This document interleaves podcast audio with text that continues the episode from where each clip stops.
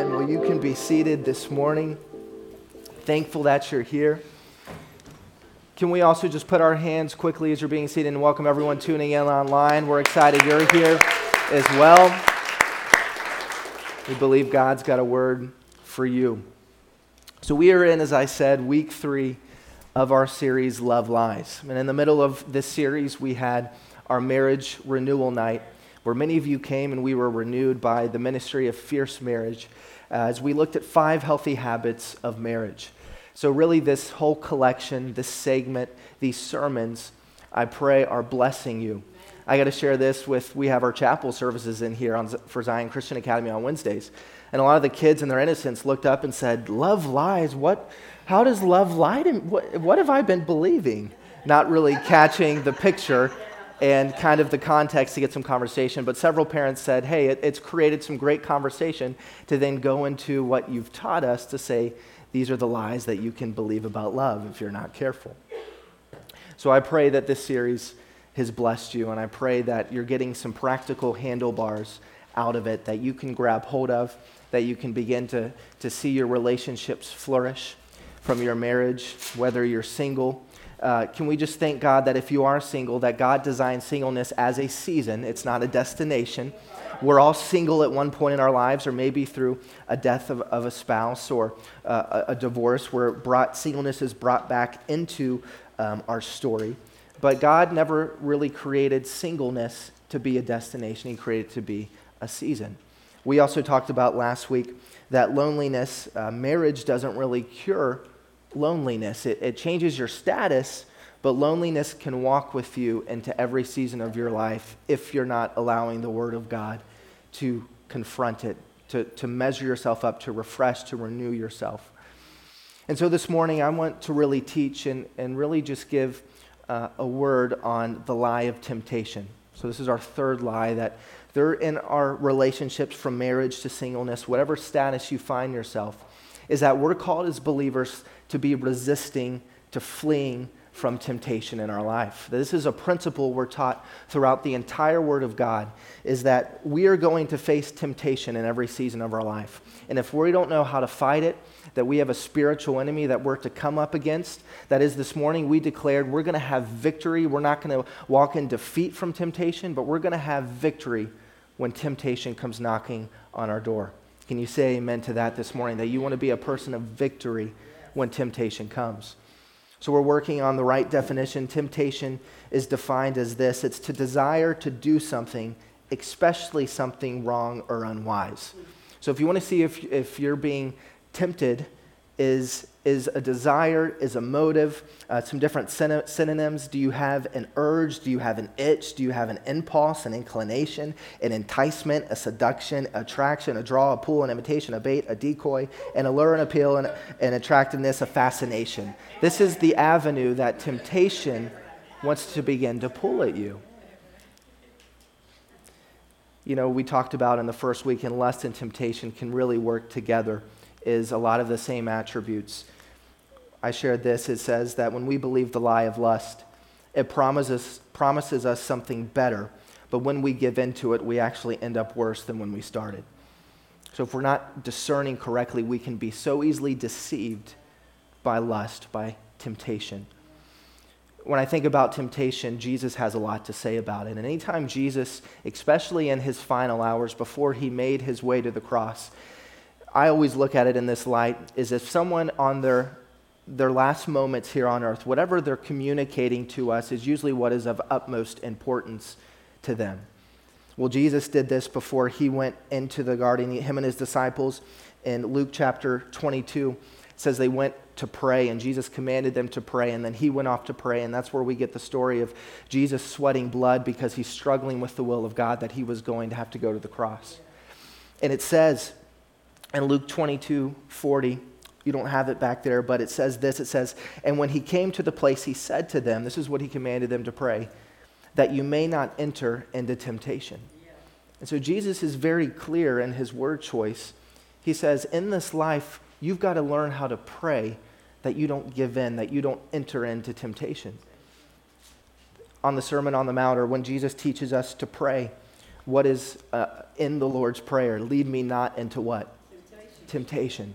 So we see Jesus put a premium, put a value on teaching his people, teaching the church, teaching his beloved sons and daughters, his bride, that I want to give you some tools. I want to teach you in your prayer life. I want to teach you in the spirit of how you are to fight temptation.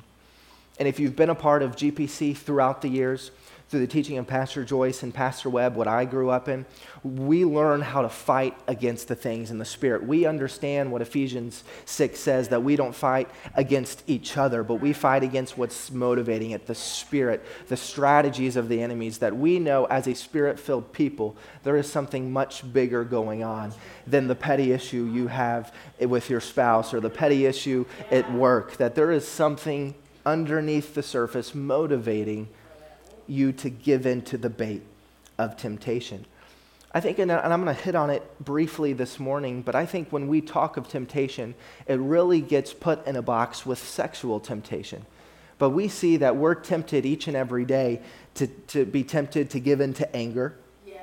How many of us deal with that on a day to day basis? Or we're tested to want to react. Yeah. We're tested to give in to our emotions. So there is a temptation revolving, and what we what we talked about last week is our emotions that if if we see God gives us emotions and God has emotions, but unlike God, our emotions can lead us to impure thoughts, impure feelings, impure uh, actions. And so when we learn to bring our emotions through the power of the Holy Spirit in line, you can really begin to walk in an authority and a power because the enemy loves to trigger you, to gaslight you, to get your emotions working against you instead of working for you. You know, as we're in this engineering project and as we're moving forward, the building is sitting on our property. We're just past our plumbing inspection. The green sticker is on the rough-in plumbing, and uh, we're going to be the concrete guys are coming in next week to prep the slab. And then once that slab goes, then they start anchoring in the building. And within, you'll see, within about two to three weeks, we will have a building up over our head. It's pretty amazing the process. And really when we started on this process of, the, of this building, uh, we began to reach out to the engineer, which was over a year and a month ago. And in that span, I've really been spearheading that and working with the engineer, and we've been putting the plans together of what we want it to look like. And what you'll begin to find is the whole process of dealing with the county, the municipality, who you get on the phone with that says they want it this way, and then you call someone else and they want it this way, and then you have to get a change order and everything changes. They have to rewrite the plans, and just this pr- long, drawn out process of trying to get everyone on the same page, to get everything moving forward. I have learned that in my exhaustion of this process, you have to be patient. You have to just wait it out and trust that God is working and that He's moving. And I was thinking through this of waiting on the revisions, of things going back and forth, is that many times so much of this project moving forward is out of my control. It's out of my control. But what I have to do is I have to trust the experts, I have to trust the engineer, I have to trust the plan reviewer that they know what's best. That Pastor Garrett doesn't know what's best to build the building, but I'm going to trust the experts and what they know is best. And if I can communicate anything to you this morning, whatever your thoughts are on spiritual warfare, you have to go to the Word of God because it is the blueprint of how we are to fight. And if we're not applying that, then we're going to miss out on the principles, on the truth, on the power we have available to us to truly fight against sin and temptation. So thank God you have a blueprint with you and available to teach you how to fight and how to pray. I find this as well in talking of relationship and, and believing the different lies is so many times in our relationships, we try to put it together how we think it would work best and what our feelings and what our ideas are. Culture might go uh, uh, a, a step for, forward and think they know what's best for them in their relationships. And then they get in a pickle and then they cry out to God and say, okay, God, here it all is, now bless it. They put their way of thinking or their plans or their own blueprints. And don't, don't we see people that do that? They, they constantly reject God or do things in their own ambitions. And then when they get in a crunch, then they look to God and say, God, I need your blessing. Where are you? And what I want to get to you is that we address these lies beforehand, that we're proactive in addressing these things so that we don't try to do things on our own and end up flat on our face and then asking God to bless it. But there is a better way and a better path, and it is being preventative in our spiritual warfare. I hit it on briefly last week as well in Genesis 25, where we see Jacob and Esau. And we see Esau that he uh, was a hunter and he got back from a hunting trip. And it says that he was so famished and exhausted. And how many of you know that when you find yourself famished and exhausted, you don't make the best of decisions in your life? When you're exhausted physically, when you're exhausted spiritually. Elijah, last week we see, was exhausted emotionally and spiritually, so he went and hid in a cave. And out of that was motivated by a spirit of Jezebel to get him suicidal, to get him depressed, and to get him wanting to quit and give up. That's how weak his emotions were. And so Jacob or Esau, we see, and this is really a theme in the Bible, is the devil loves to attack you when you are at your weakest. He waits to get you in a place where you're emotionally depleted, where you're famished, where you're under a spiritual attack and you're not fighting, then he really comes in to want to really steal that portion of the stealing, the killing, and destroying of your life. So we see this. It says Esau was famished. He saw Jacob, and Jacob, motivated by the enemy, said, I'll give you a bowl of lentils. I'll give you this bowl of lentils if you give me your birthright. So, what does he do? Out of exhaustion, out of being so depleted, he trades his blessing for a moment of gratification. And see, this is the lie of temptation. It says, you can get what you want momentarily, but you trade blessing in place of that.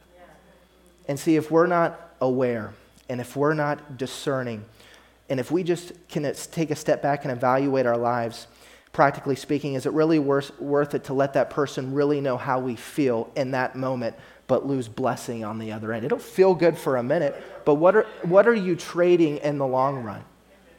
I think we don't, aren't big picture in a lot of different times in these situations.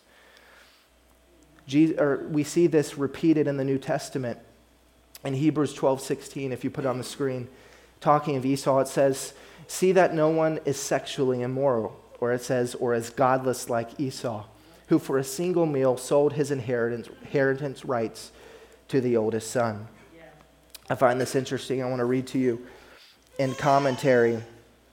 It says this it says, an especially heavy weight is bitterness. And it's talking of a bitter spirit beforehand. See, I'm very used to crying. I got two babies myself. I put messages together with babies crying. I can preach with babies crying. That's no problem. I'm a skilled man. Look what this says. It says, an especially heavy heart, verse 1, talking of bitterness, because when Esau went to beg to get his inheritance back, uh, his father, Isaac, wouldn't give it back. It says, and a, he, so he began to get a bitter spirit. It says, In this bitter spirit of habitual complaining, bitterness refuses God's chastening and defiles us before God. Esau became bitter about Jacob, Jacob's favored life, in contrast to his own life of difficulty. Hear this bitter blinded him to what is truly va- valuable. If I can say anything, if you're not careful, bitterness has a way of blinding you to what is valuable in your life. Here was the result bitterness cut off his endurance. Isn't that the truth? When you're bitter, you get exhausted quickly and you can no longer endure. It says, He traded his family honor, his birthright, for one small meal. For this, Esau is called a fornicator, being unfaithful to God and uniting his spirit to this temporary age.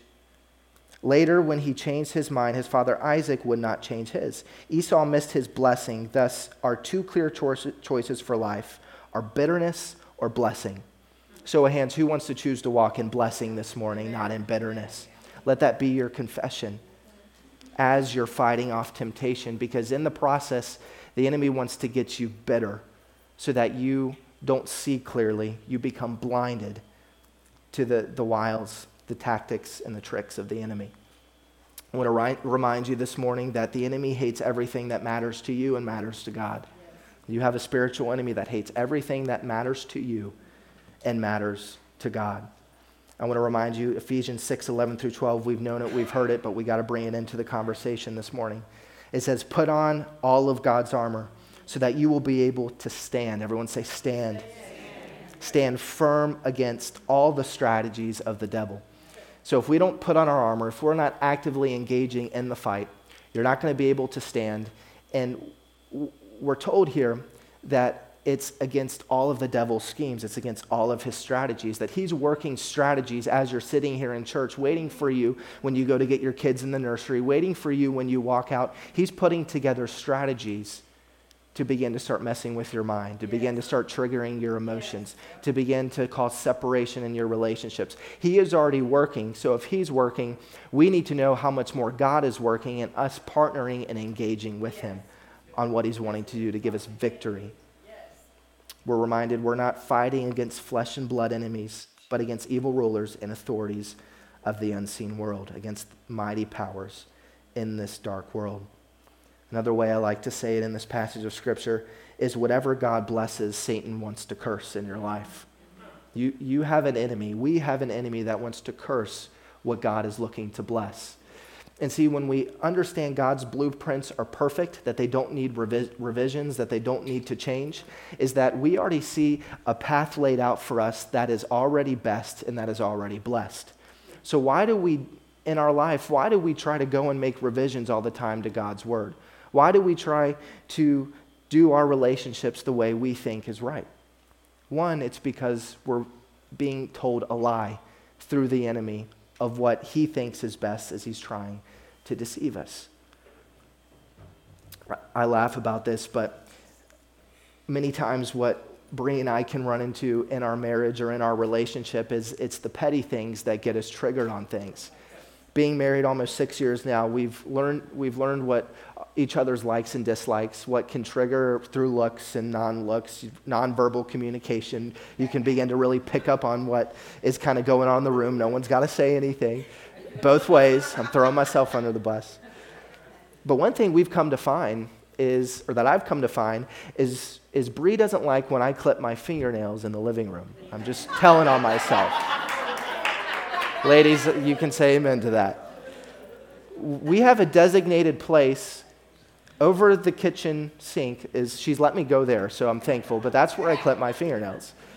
Now, on the other side, what really can uh, trigger me, I don't know why, but she has a, a, a place where she loves to pick her split ends and just pick her hair while we're sitting there.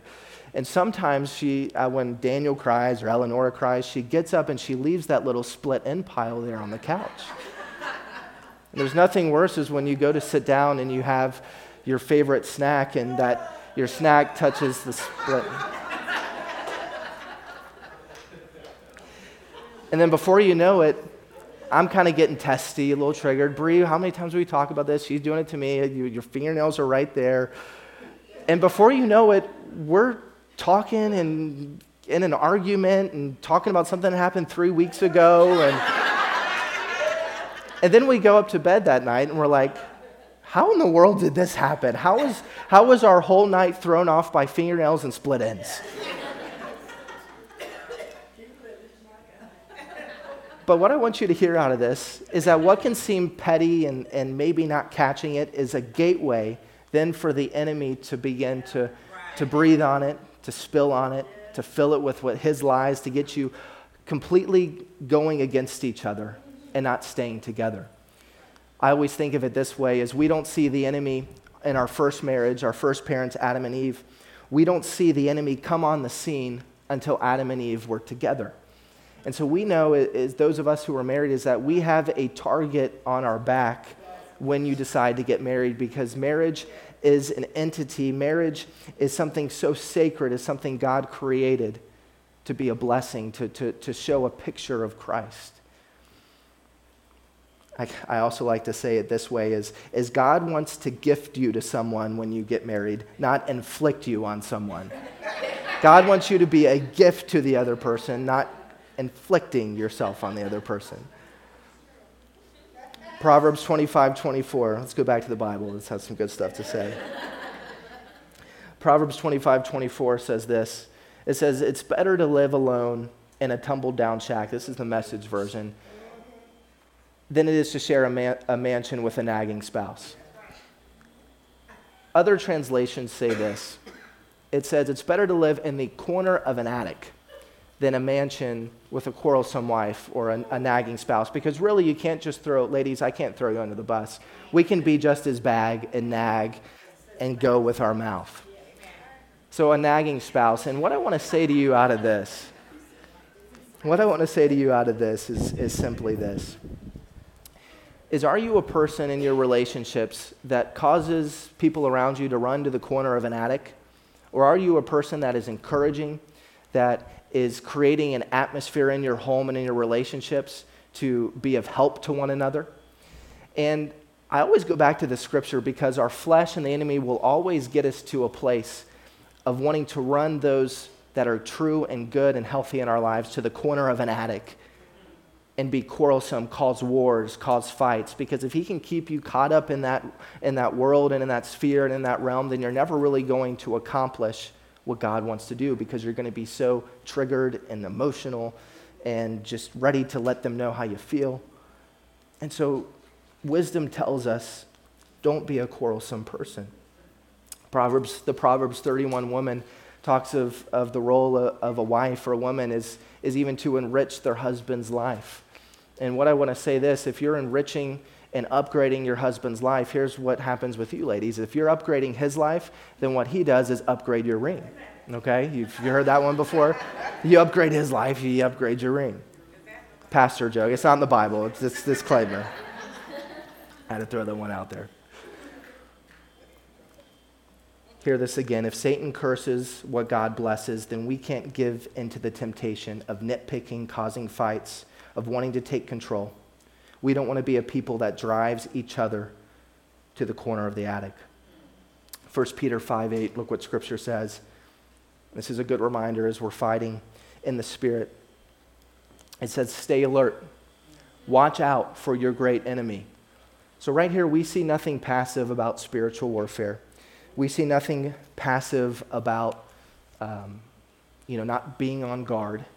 So it says, stay alert, watch out, and look what it says for your great enemy. I think it's given, a little, given him a little too much credit.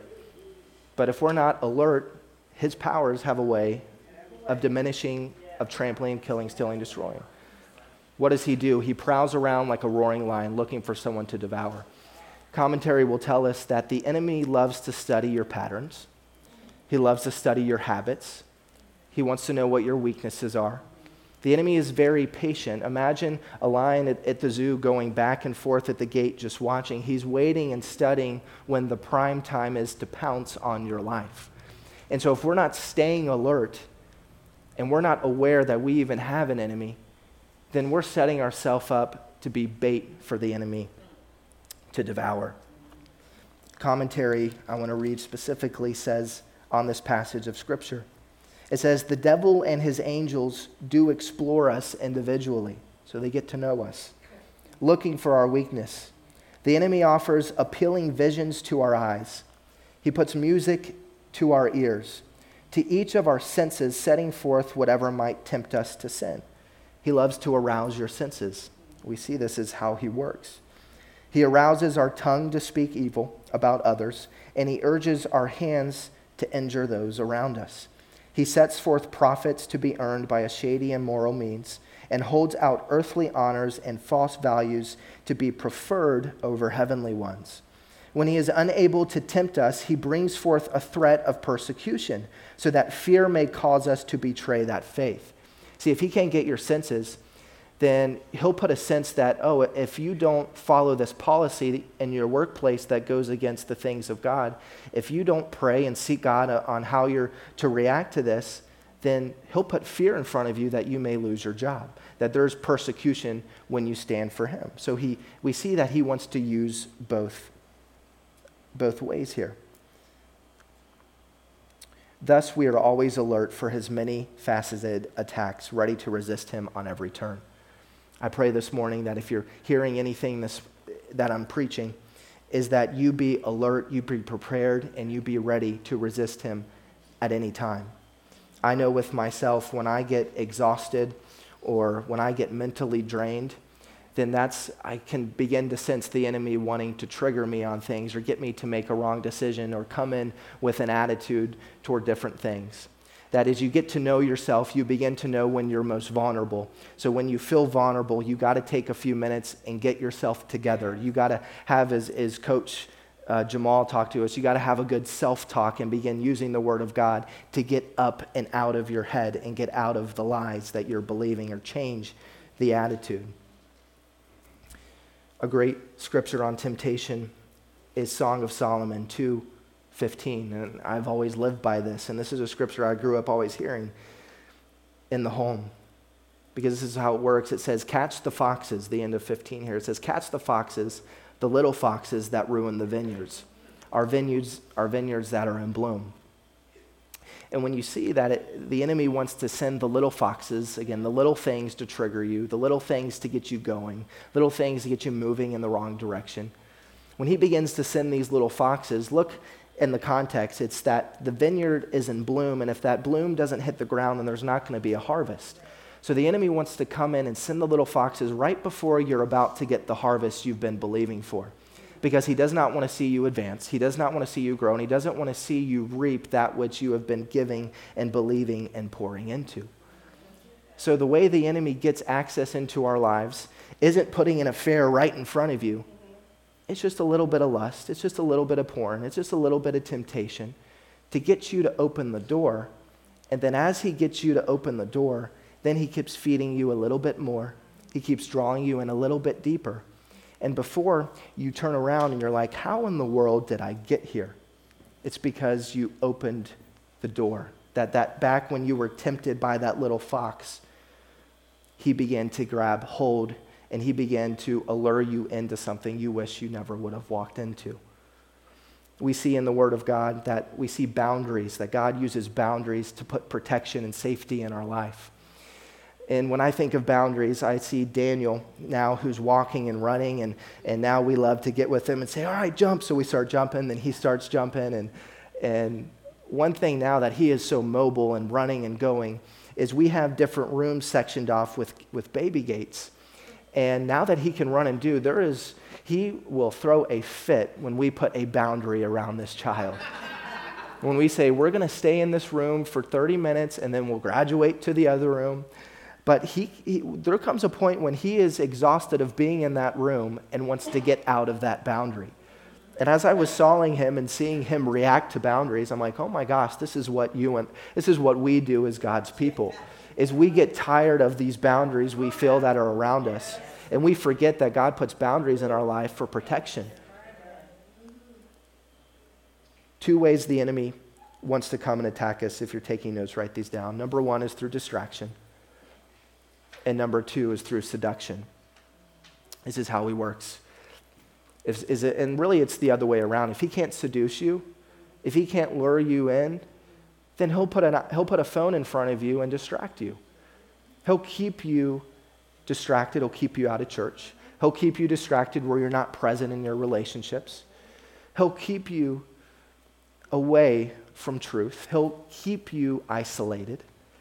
And then if he can't distract you, he'll try to seduce you. He'll prey on your weaknesses. He'll seduce you into that wrong relationship, that person at work or that person at, that you're connecting with, the bank tell. I don't know who it is, but they'll begin to fulfill an emotional gratification that you're not getting at home. All of these triggers we see that if we're not careful, the enemy is great at always seducing. This is his, his prime, these two things are his prime way he gets access into our life is through seduction and is through distraction.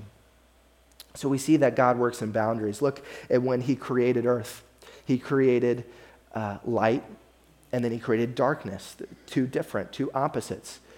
What else did He create? He created water and He put, uh, uh, as He created the earth, and He put boundaries where there would to be, was to be land. We see when He created the garden, He said, You can eat of everything in this garden except this one tree. So we see God works in process, He works in order, He works in boundaries. And if we get to know the Word of God, you'll begin to see this is a boundary, this is a line that God has set up that if I cross that, I'm His beloved, I'm His bride. I don't want to enter into seduction and, and, and temptation and distraction. That this is a healthy boundary that God has put in my life to be a blessing for me. The devil knows how to trigger your anger how to trigger your insecurities, and how to trigger your fears. Scripture says this in um, Ephesians 5 3. And this is a, a, a verse I wrestle with because it really doesn't give a lot of gray. It says, But among you, there must not be even a hint of sexual immorality. And this was always a verse as we kind of talk about the, the temptation of sexual immorality. That word hint, if you highlight that and underline that, it says there, there can't even be a hint.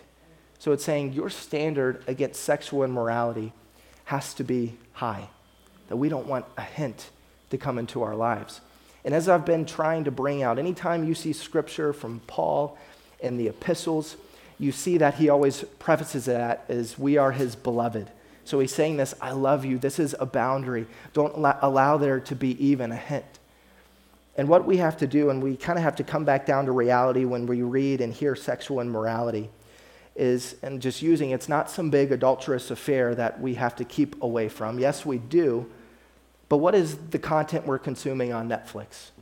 What is the, the music, the content we're putting in through our ears? How are we allowing our senses? How is the enemy using our senses to pervert the word of God, to pervert the blessing of God in our life?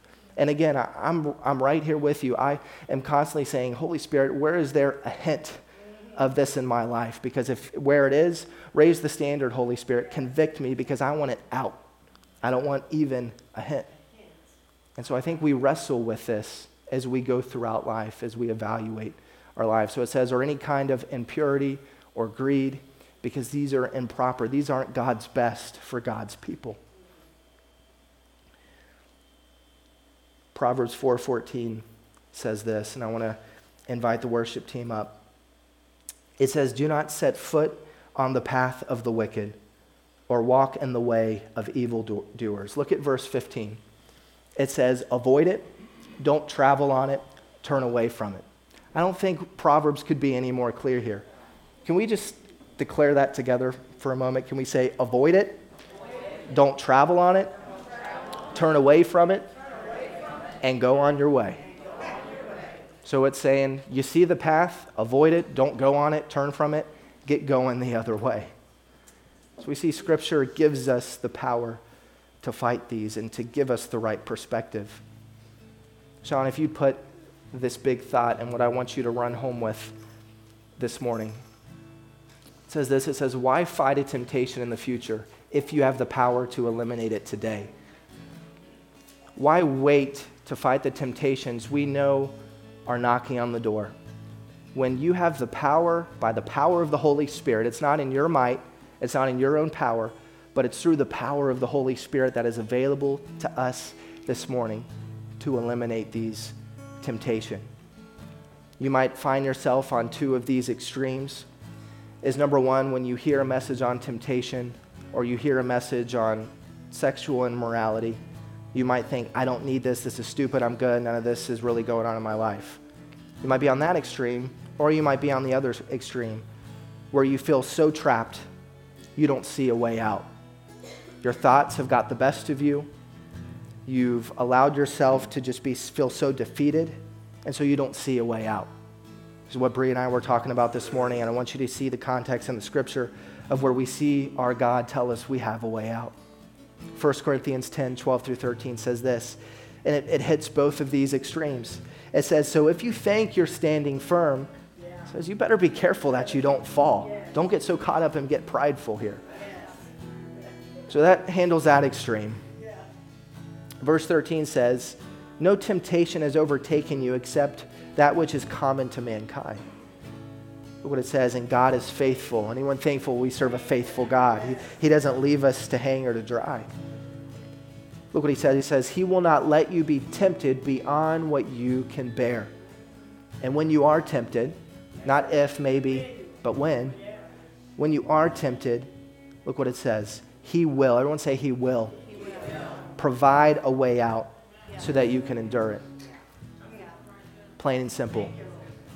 If I can prophesy or declare anything to you this morning, there is a way out. there is freedom, there is liberation available to you. You are no longer a slave this morning. You're no longer a slave to those thoughts of depression. You're no longer a slave to being bullied by your disordered desires. You're no longer a slave to the vices that want to grip and, and choke you and kill the purpose and the blessings of God out of your life. And if we can be preventative, if we can look and say, if I can eliminate a temptation today, then I'm setting myself up for victory in the future. And if we live our lives like this as Christians, you'll begin to see victory as a part of your story. If I can be honest, one of the biggest motivators in my life is I began to visualize at times if I were to give in to a temptation. I begin to kind of go down the road and say, okay, if I, if I think this through and plan this out, is, it, is the payout really going to be all that worth it? So I think if I give in to a temptation, say a sexual temptation, if I give in to that, here's what would happen is I would lose one, the trust of my wife that I've worked so hard to gain. Number two, as a pastor, I would lose the trust of my congregation, of this church, of God's church. I would hurt a lot of people. And so when you begin to see on the other side of your choices, when you begin to see what would come on the other side of that, just like Esau, when he gave in in that moment of feeling exhausted and famished, feeling entitled, he gave up his blessing for a moment of gratification. And if I can say anything, this is how the enemy works and this is what he does.